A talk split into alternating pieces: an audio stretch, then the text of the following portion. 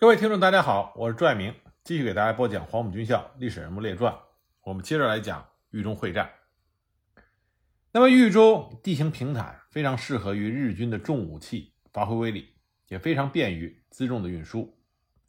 日军的十二军司令部在许昌会战还没有结束的四月三十日和刚刚结束的第一天五月一日，就两次下令部队向着预定的地区集结，形成对登封、禹县。及如何以北的白沙镇、大金店、大雄山、鸡冠山等地区的合围，企图歼灭位于该地区的石觉的十三军等部队。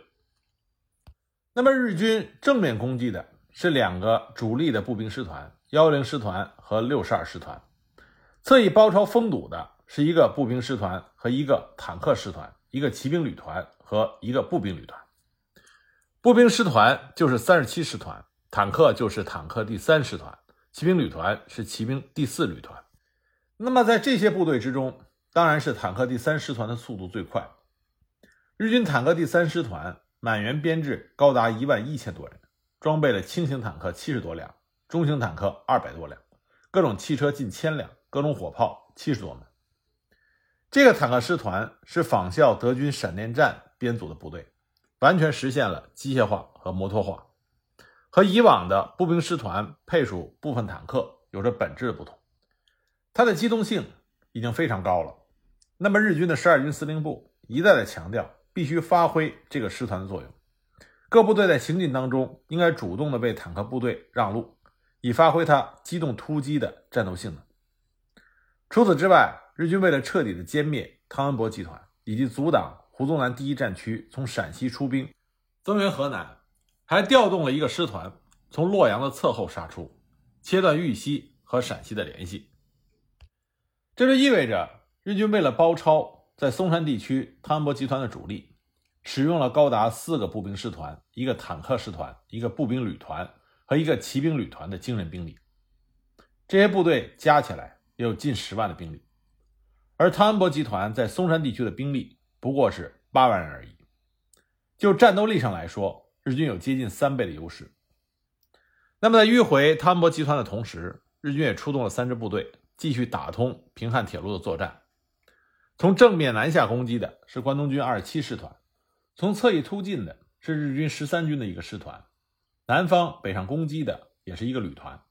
这样一来，日军为了打通平汉铁路，动用了两个师团又一个旅团的兵力，约四万人。至此，在豫中地区，日军的十四万大军。悉数上阵。那么国军的态势非常的不好。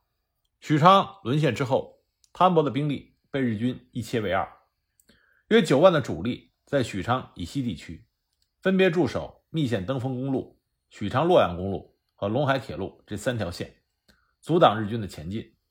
另外有三万人被隔断在许昌以南，驻守平汉铁路。这个时候驻守平汉铁路已经没有了实际意义。豫中的汤恩伯集团如果被歼灭或者撤退，那么平汉铁路即便能够守住，也会被日军切断补给线和进退公路，变成一盘死棋。所以呢，当时平汉铁路已经保不住了，必须放弃撤退。而许昌以西的豫中国军目前只有八万兵力，还分别驻守两条公路和一条铁路，兵力分散。如果日军只有三到四万人，国军还是有把握能够阻挡住日军的。可现在日军是十万人。还有坦克部队，这点国军兵力是挡不住的。那么豫西的蒋鼎文集团虽然有十二万的兵力，但是受到侧后渡过黄河的日军一个师团的兵力牵制，根本就不敢随便移动。蒋鼎文和日军基本上相隔一条长达近百公里的黄河段对峙，稍有不慎，日军就会渡河攻进洛阳。当时的战场态势，日军已经掌握了绝对的主动，只要他们老老实实的部署。至少能够占领豫中地区，运气好一点就可以歼灭汤恩伯集团的主力。那汤恩伯怎么办呢？汤恩伯的部队集中在两条公路和一条铁路。那么陇海铁路主要是孙维如第四集团军驻守，这一带地形险要，日军难以有决定性的突破。虽然孙维如是陕西的杂牌军，但是防御难度相对较小，而且孙维如和他手下的官兵战斗意志。还是比较顽强的，所以能够顶住。那汤博集团一部以及第四集团军在密县登封至泗水之间构成了防御地带。另外两条公路则有十二军、十三军、二十九军驻守。此外呢，还有两个军被甩在了南方的平汉路上，这就是七十八军和八十九军，位于许昌附近地区，根本发挥不了什么作用。那么侧翼何柱国、陈大庆这两个集团军仍然是被安徽的日军一个师团的攻击牵制，也起不了什么作用。战局对于汤恩伯集团是非常不利的。那么日军这边担任正面进攻的幺幺零师团，在豫中地区的日军步兵中，战斗力最强的就是二七师团和幺幺零师团。二七师团呢是关东军的主力师团，那么幺幺零师团是侵华日军的主力师团，都具有相当强悍的攻击力。幺幺零师团在豫中会战爆发之后，就是日军进攻的矛头。在会战爆发的时候，首先攻击了邙山头。那么国军和幺幺零师团发生了激战。那么幺幺零师团虽然作战比较艰苦，但是伤亡并不大。之后呢，幺幺零师团在荥阳、密县等地多次和国军交手，进展非常的困难。他攻击过孙蔚如第四集团军固守的虎牢关正面阵地，打了整整七天七夜，始终不能得手。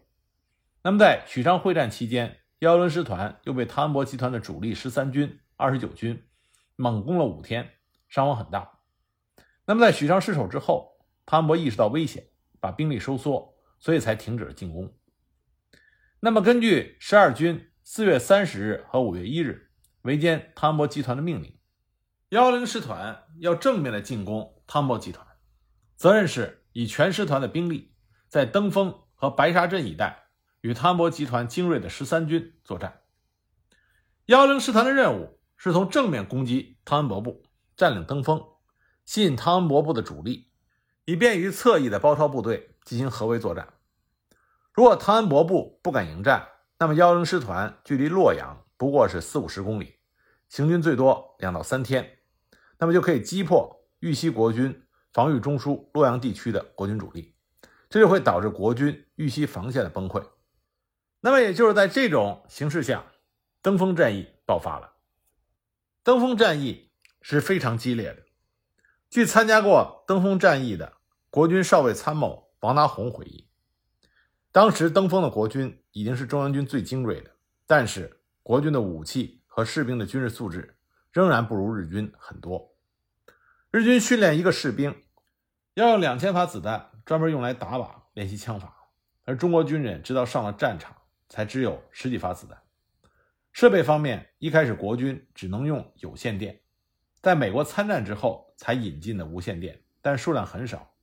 每一个师有一个无线电排，剩下的只能靠人传。王达宏回忆，登封战役，他所在的那个连一共是一百六十人，最后只剩下六七十人，三个排长牺牲了两个，牺牲的人太多了。他说。这就是中国八年抗战的缩影，抗日的胜利都是拿血拼出来的，这个历史不能忘。日军幺幺零师团师团长林方太郎是一个很稳重的人，他经过几次交手，深知汤恩伯三十一集团军的厉害。那么这个时候，幺幺零师团突入到汤恩伯部的腹地，所以呢要处处谨慎。林方太郎生怕被伏击，甚至被包围。那么林峰太郎。他所制定的作战计划，他以一部在登封以东的正面牵制住国军的守军，再以南北两路迂回到登封的以南、以北、以西地区进行包围。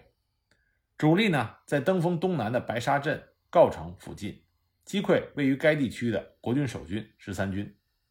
那么，首先前进的日军部队是幺六三联队加强第一大队，他的任务是绕到禹县的后方发动奇袭。当时这支部队为了奇袭，连马匹都没有携带，全军都是轻装奔袭。五月二日十点，在柏树门寨的西方高地，这支日军部队与守军孙文如第四集团军三十八军暂编三十五师的一部发生了激战。孙文如的第四集团军利用山地的地形顽强阻击，而日军的幺六三联队加强第一大队则依靠着火力优势，奋力的突破。第四集团军是陕军杨虎城的旧部，武器装备是非常差的，兵员素质也不高。面对日军的飞机大炮，第四集团军只能是以轻机枪和手榴弹抵抗。那么孙文如的第四集团军军事实力虽然不强，但是作战意志非常的顽强。抗战已经打了七年，第四集团军始终都是在第一线，全军上下都丝毫的不怕日军，敢于硬拼。那么他们依靠泗水、登封一带复杂的地形，尽全力和日军血战。那登封一带的地形很复杂，北有嵩山山脉，南有岐山、熊山山脉。这里高山和小山占百分之五十，其余都是丘陵。登封地区当年环境并没有怎么破坏，树林的覆盖率达到了百分之七十，那么对于进攻一方是很不利的。所以呢，日军幺零师团幺六三联队加强第一大队的推进非常的不顺利。五月二日，经过一天的激战，才突破了柏树门寨的西方高地。五月三日，这个连队。又被第四集团军的第二线阵地给拦阻了，苦战一天，终于突破阵地。结果第四集团军的守军有序的撤退到了第三线阵地。那么五月四日，日军又遭到了守军暂编三十五师幺零三团的拦截，再次苦战一天。连续的多天苦战，日军的进展当然是相当的缓慢。直到五月五日，该日军部队才到达了登封西北约十公里的雷家湾、郭店、少林寺。之公路沿线，阻断了登封至洛阳的通路。这五天五夜，这支日军部队仅仅前进了五十公里，相当于每天推进十公里。而且经过五天的苦战，这支日军部队消耗了大量的弹药，而国军撤退的时候也将公路完全的破坏，日军的补给车队上不来，只能依靠骡马运输。到了五月五日，战斗基本结束的时候。这支日军部队平均每个人仅剩五发弹药，几乎失去了战斗力。不过呢，这里的道路不便也影响了国军的撤退工作。国军撤退的时候，将一些难以携带的库存弹药和军需品销毁，而另外一部分则没有来得及销毁，直接留在了山林里。那么，作为侧翼包抄的日军尚且如此艰苦，担任正面攻击任务的日军就更不用说了。正面日军是在五月二日开始全面进攻，那么一路之上遭受到国军层层阻击。正面的国军巧妙地在公路上设置了假地雷，然后在公路两边，甚至是日军可能住宿的村庄设置了大量的真地雷。日军一路推进，伤亡累累，特别是炮兵的观测车、炮手、御手都遭到了破坏和杀伤。因为马和人不同，如果地雷爆炸，人就会就地卧倒躲避，但是马一旦爆炸就会受惊，受惊了就会四处狂奔，踩中别的地雷。而马在惊了的时候力气又大，人根本拉不住，结果往往一声爆炸之后就是连环爆炸，会炸死更多的马和人。那么就在日军的正面攻击部队艰苦的攻击前进的同时，幺零师团的司令部也从密线出发，跟随部队前进。那么这个时候。中美联合空军和美军十四航空队开始发动了对豫中日军的攻击。根据情报，国军 B 二十五中型轰炸机准确袭击了密县幺零师团的司令部。当时林方太郎师团长急着上路，将出发时间临时提前了三十分钟。结果他刚刚离开司令部三十分钟，司令部所有的房屋全部被炸毁。林方太郎当时就惊出了一身冷汗。同一天。六十二师团的司令部也被中美联合空军三架 P 四零战斗机扫射，甚至连十二军的司令部也遭到了轰炸。就这样，日军连续攻击到了五月四日，担任正面攻击的幺幺零联队才赶到了河南省伊川县白沙镇一带。白沙镇是公路的枢纽，也是登封县城以西最重要的侧翼阵地，具有一定的战略意义。日军幺幺零联队经过休整之后。就向北攻击登封县城，没想到这个时候，汤恩伯部的精锐十觉十三军的幺幺七师和吴绍周八十五军的幺零师，突然对日军幺幺零联队发动了全面猛攻。那日军幺幺零联队兵力较少，而且措手不及，在国军两个主力师的夹击下，一度被打乱，狼狈的向后撤退，紧急的要求支援。那么担任侧翼包抄的六十二师团的第六十四旅团已经赶到了白沙镇，所以马不停蹄，立刻赶到战场支援。石觉和吴少洲发现日军很多，随即就收兵。那么从南面迂回的幺三九联队已经突进到登封附近，所以幺零联队随后也向北继续突进。到了五月六日，日军幺零联队和幺三九联队经过苦战，终于杀到了登封城下。但日军幺幺零师团长林峰太郎认为很快就要胜利了。可是就在前一天晚上，也就是五月五日晚上，汤恩伯已经清楚地判断出日军的合围意图，所以已经下达了总撤退令。五月五日晚，汤恩伯集中主力，对于封锁登封到洛阳道路的幺六三联队发动了猛攻。那么扼守道路的是幺六三联队加强第一大队，他们遭到了国军大量部队夜袭的痛击。这个加强大队充其量只有一千多人，根本不是数千国军的对手。他们以为国军想要围歼他们，但没有意识到这是国军在全力突围。因为判断失误，这个日军大队并没有死守，他们主动的向后收缩，让开了部分道路。汤恩伯的目的自然不是为了歼灭他，而是为了杀开一条血路。他命令留下一部监视这个日军大队，余部立即从这个缺口撤走。汤恩伯部队在豫中地区驻扎了多年，对当地的地形和民情非常的熟悉，撤退并不困难。其实突破登封附近的日军封锁并不困难，难的是要突破叶县到洛阳公路日军坦克第三师团和骑兵旅团的封锁。可这个时候，日军的坦克和骑兵部队压根就没有意识到汤恩伯部反应会这么快，根本没有阻击的准备，所以汤恩伯三十一集团军越过了公路。顺利突围。该集团军十三军的团长方耀回忆，封锁线上日军的坦克摆成了一条长龙，但没有开照明灯，也没有开炮，让人迷惑不解。就这样，国军十三军顺利地越过了公路封锁线，突围到了伏牛山区。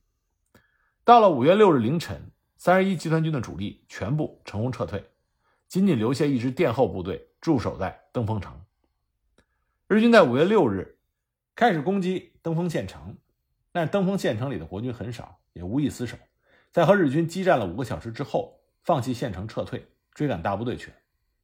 就这样，五月六日，幺幺零师团占领了登封县城，但是作战目的完全落空。他们根本没有吸引住汤恩伯集团的主力，也没有对汤恩伯集团造成什么杀伤，反而是自己伤亡累累。日军在战后公布的数据中。说国军不过是战死了七千多人，但真实的战死数据还不到一半。不过呢，因为登封山地地形复杂，国军的撤退比较困难。撤退的时候，汤恩伯部被迫的留下了一些辎重，他们把四门幺零五毫米的德制榴弹炮破坏，另外还有三门老式的山炮也被破坏丢弃，这些残骸都被日军缴获。但总体来说，日军的幺零师团并没有达到作战目的。既没有吸引住汤恩伯部的主力，也没有短时间之内逼近洛阳。那么正面攻击的幺幺零师团是这种情况。我们再来看看协同包抄登封的日军六十二师团。六十二师团距离幺零师团不远，他们的主要任务是先占领禹县，然后分两路扑向登封和临汝，协同幺零师团围歼汤博集团主力，尤其是歼灭十三军。那么六十二师团的直线行军距离似乎是。各支日军部队中最近的，但这是图上距离，实际上他所走的完全是山路，不要说攻击，就算行军也很困难。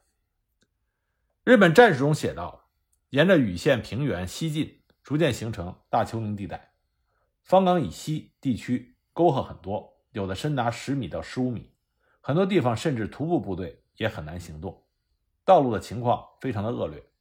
文殊殿以西地区车辆几乎是无法通行。不仅大部队的行动很艰难，即使是普通部队和马匹也受到了很大的限制。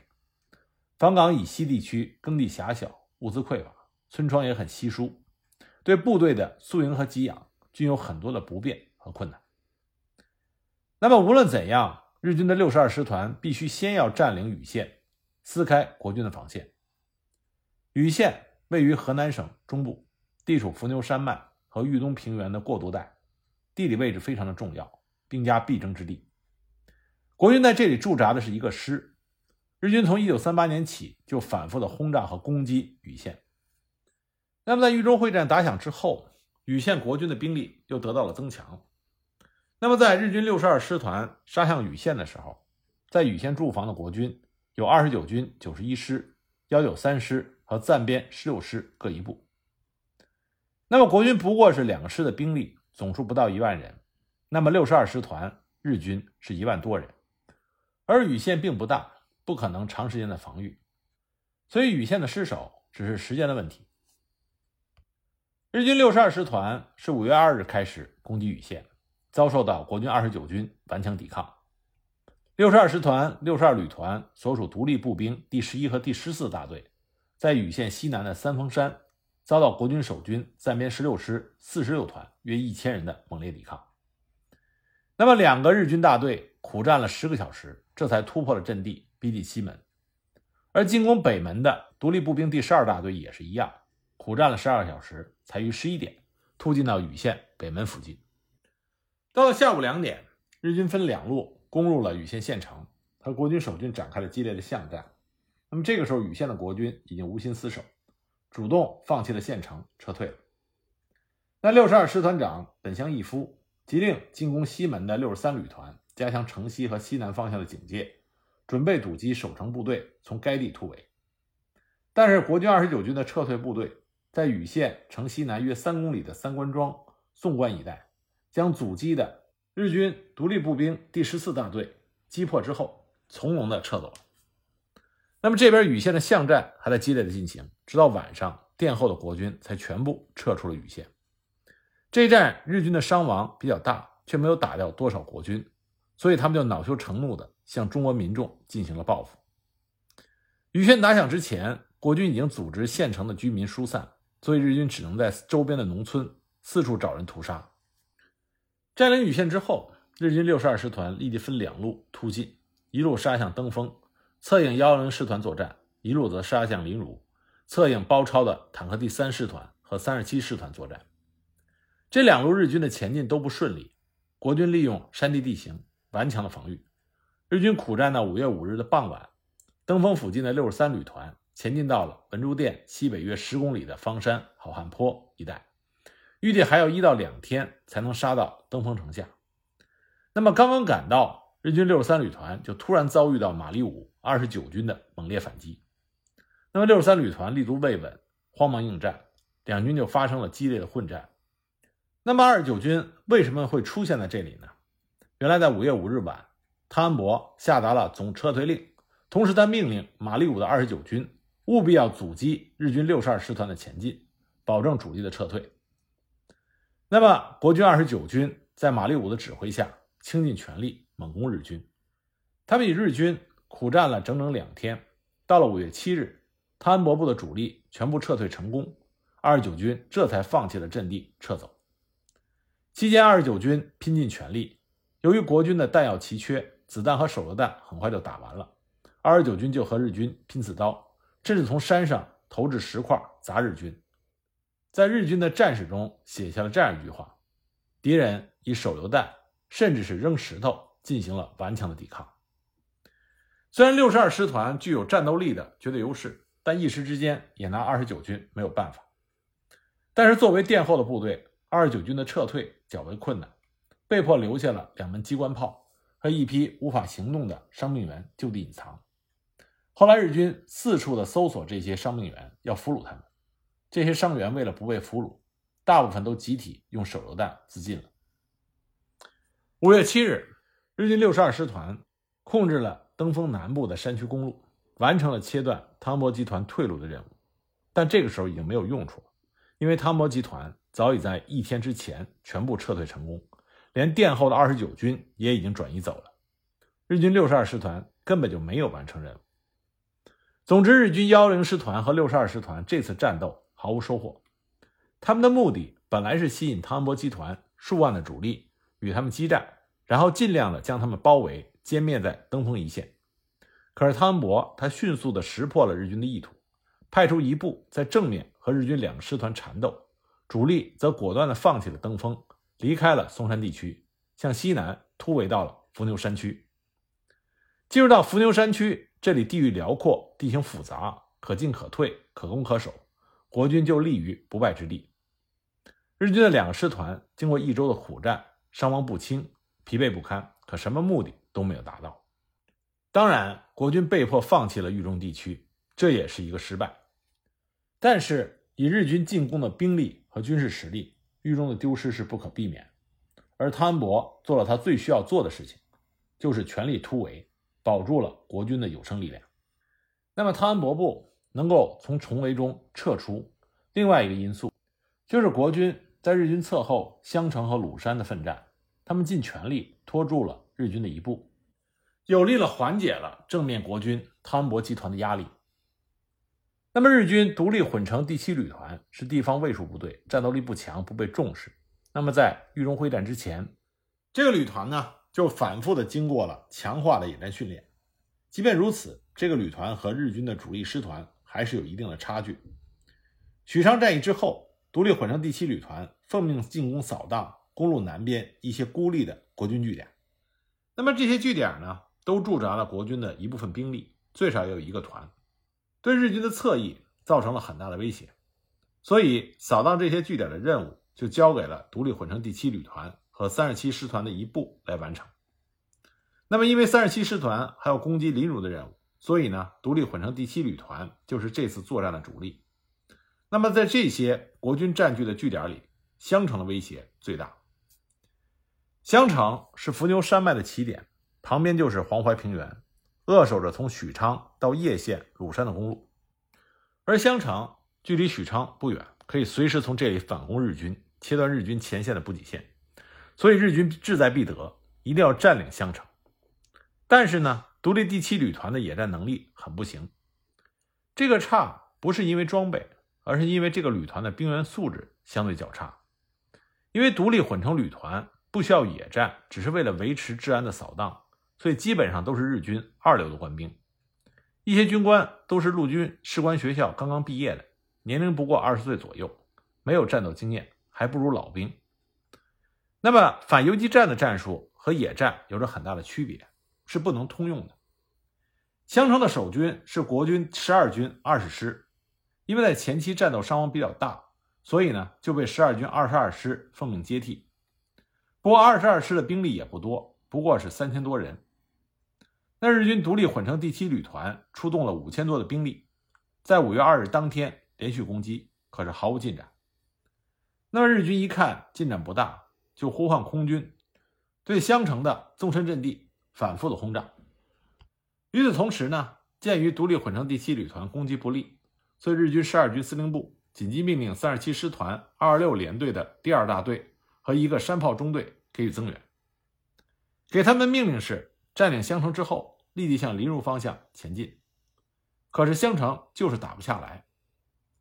守襄城的十二军是山东军，以前是韩复榘的部队，属于军阀的杂牌部队。那么十二军出身于西北军，军官多是行伍出身，没有在军校学习过。士兵十有八九都是文盲，但是身体强壮，作战勇敢，军纪严明。这次防御襄城，这个师在师长谭乃大的指挥下，明知道已经是孤悬敌后，但仍然和日军玩命。襄城下属有很多村子，在这里叫做寨子，因为背靠着伏牛山，这里的土匪也不少，一般村子都设有寨墙防备土匪，所以称之为寨子。那么中日两军在县城的作战很激烈，但更为激烈的是在外围的寨子，在这些寨子发生的战斗极为的惨烈。